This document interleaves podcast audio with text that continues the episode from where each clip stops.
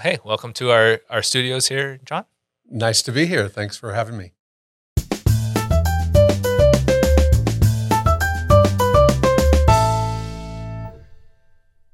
I, I hear that you're the expert on on our elite product. You're the product manager. Is that I, correct? I am the product manager for our elite product. Yes, I am. Perfect. Then you should have hopefully the answers to the questions that, Excellent. that I'm going to ask. Good. Okay, so what happened with Elite in quarter one of 2023? Uh, I just want the highlights. I don't need to know everything that happened. Just like you know, a couple minute overview. Yeah, you bet. So we did uh, a lot of work, like we always do, um, improving product and bringing new value to our users. Um, a few things we did was uh, we did some work to support POR one. So POR one is uh, just recently went to market, and our job to support them uh, was to make sure that the things that we do in Elite, that users do in Elite, and users do in PR1 work together. So when a driver does something in PR1 and it, it shows up in Elite that they did something, um, so it's kind of a two sided uh, development process. Yeah, I was so, I was just talking with him about that, and it's like, hey, it's good that someone's working with the stuff Yeah. that's in PR one. yeah, yeah. So that's what we did. It mainly in, in this last quarter was around routes and supporting that driver persona. So those mobile drivers, they're out there delivering equipment. They're doing stuff in POR one, and then uh, we're um, what we would call consuming that that data and then um, showing it in Elite, so you can see that things were done. Cool. Yeah. Um, another thing we worked on quite a bit was a new availability function. So availability, of course, has been uh, something that's been around forever because that's what you need for rental equipment, right? Um, but we have some ideas about to uh, you know some things we want to do around availability.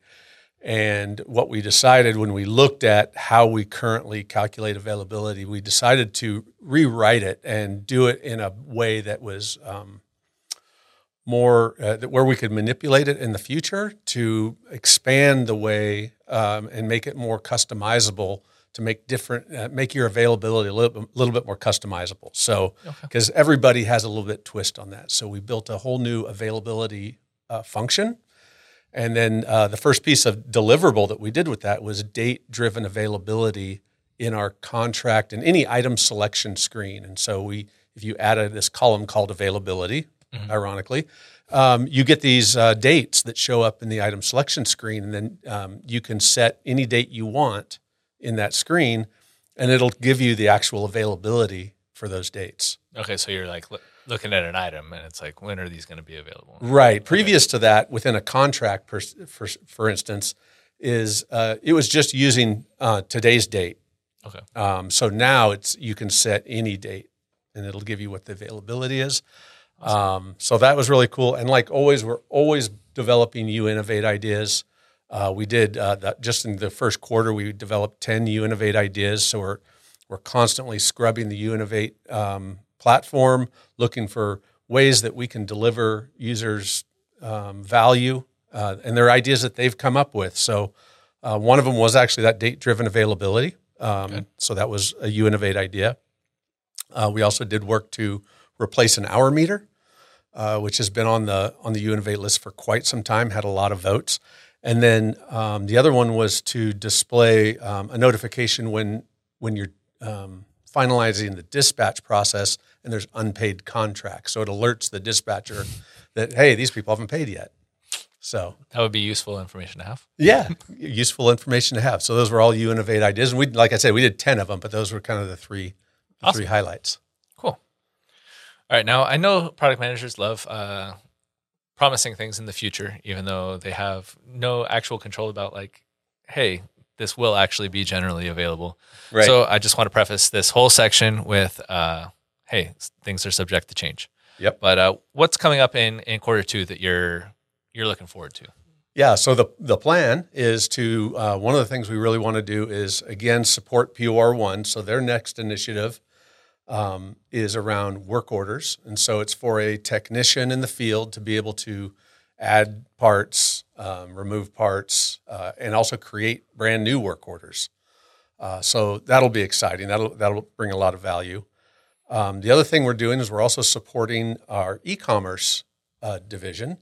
Uh, they've created a consumer portal, and so this is a place where consumers, the end user of the rental equipment, uh, can log in, manage their rentals, um, call call things off rent, pay for rentals, and so we're doing a lot of work to support that because the consumer portal for an elite customer, uh, their consumers, all of that data is driven by the data in elite, and so we deliver that through the API, which is really exciting Awesome. and um, and then again more Uinnovate ideas. Uh, we're again we're always looking at Uinnovate ideas. We'd probably do two to three every sprint and our sprints are three weeks long where the developers build stuff and we always try to get two or three things in there. Um, one of them came out of our international conference last year. Uh, so we do a, a sunday roundtable every year and this last year um, one of the attendees um, came up with an idea for item options and this is where equipment you can have lots of the same types of equipment, say a forklift. But of all those forklifts in that in that category class, um, each forklift can have different options. Some have side shifts, some have this, some have different weight capacities, different little twists and turns that each equipment has. And so by being able to set those item options, they're not only looking at availability for that category and class or the, what we call a header, um, but they can also now fil- they'll be able to filter it down to those options. So I want to see all of those forklifts that have side shift, for Yeah. instance. Um, so that'll be a really a real game changer. Uh, we think people will really love that. We we did an empathy session with a bunch of users and got a lot of great feedback. And so we have a real clear idea on, on what it's going to be, and, and we're ready to build it. Yeah, you And- can imagine normally getting very confused about like, there's a lot of options here. I forget which one has that ability and which one doesn't. Yeah, yeah, that kind because of sometimes you don't know. You just don't know, Yeah. and, and people have done it. uh, There's been lots of workarounds that people have done in point of rental for a long time, using different like unused fields to to squeeze in like abbreviated options Yeah. and different things just to try to make it work.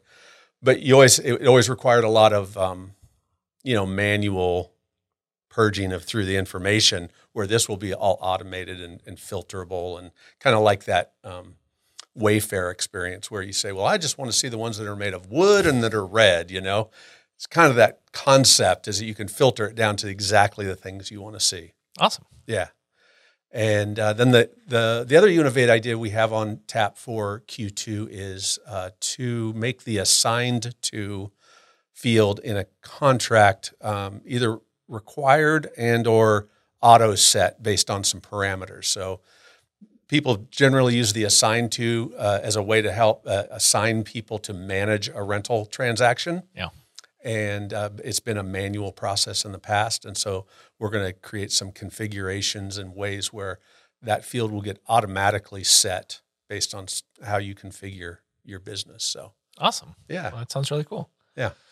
All right. Now I want to get people to know a, a little bit more about like each of the our product managers. Um, so I'm going to ask a, a non-related to work question every every quarter. And and this this quarter's question is: If you could have dinner with any living person, who would it be and why? With any living person. Yeah. Again, we don't want to eat with dead people. That's just Yeah, that'd be a little creepy, wouldn't Yeah. it? Um, let's see. Boy, that is a that is a tough question. Um, again, I, like I told Martin, we're not actually going to set this up, so there's really no pressure. great. Um, man, I wish you'd asked me that question an hour ago. Um, For those watching uh, or, You know, or I think listening, I- we just had lunch. So. I think Elon Musk. I would love to sit down and chat with that guy. He's just a.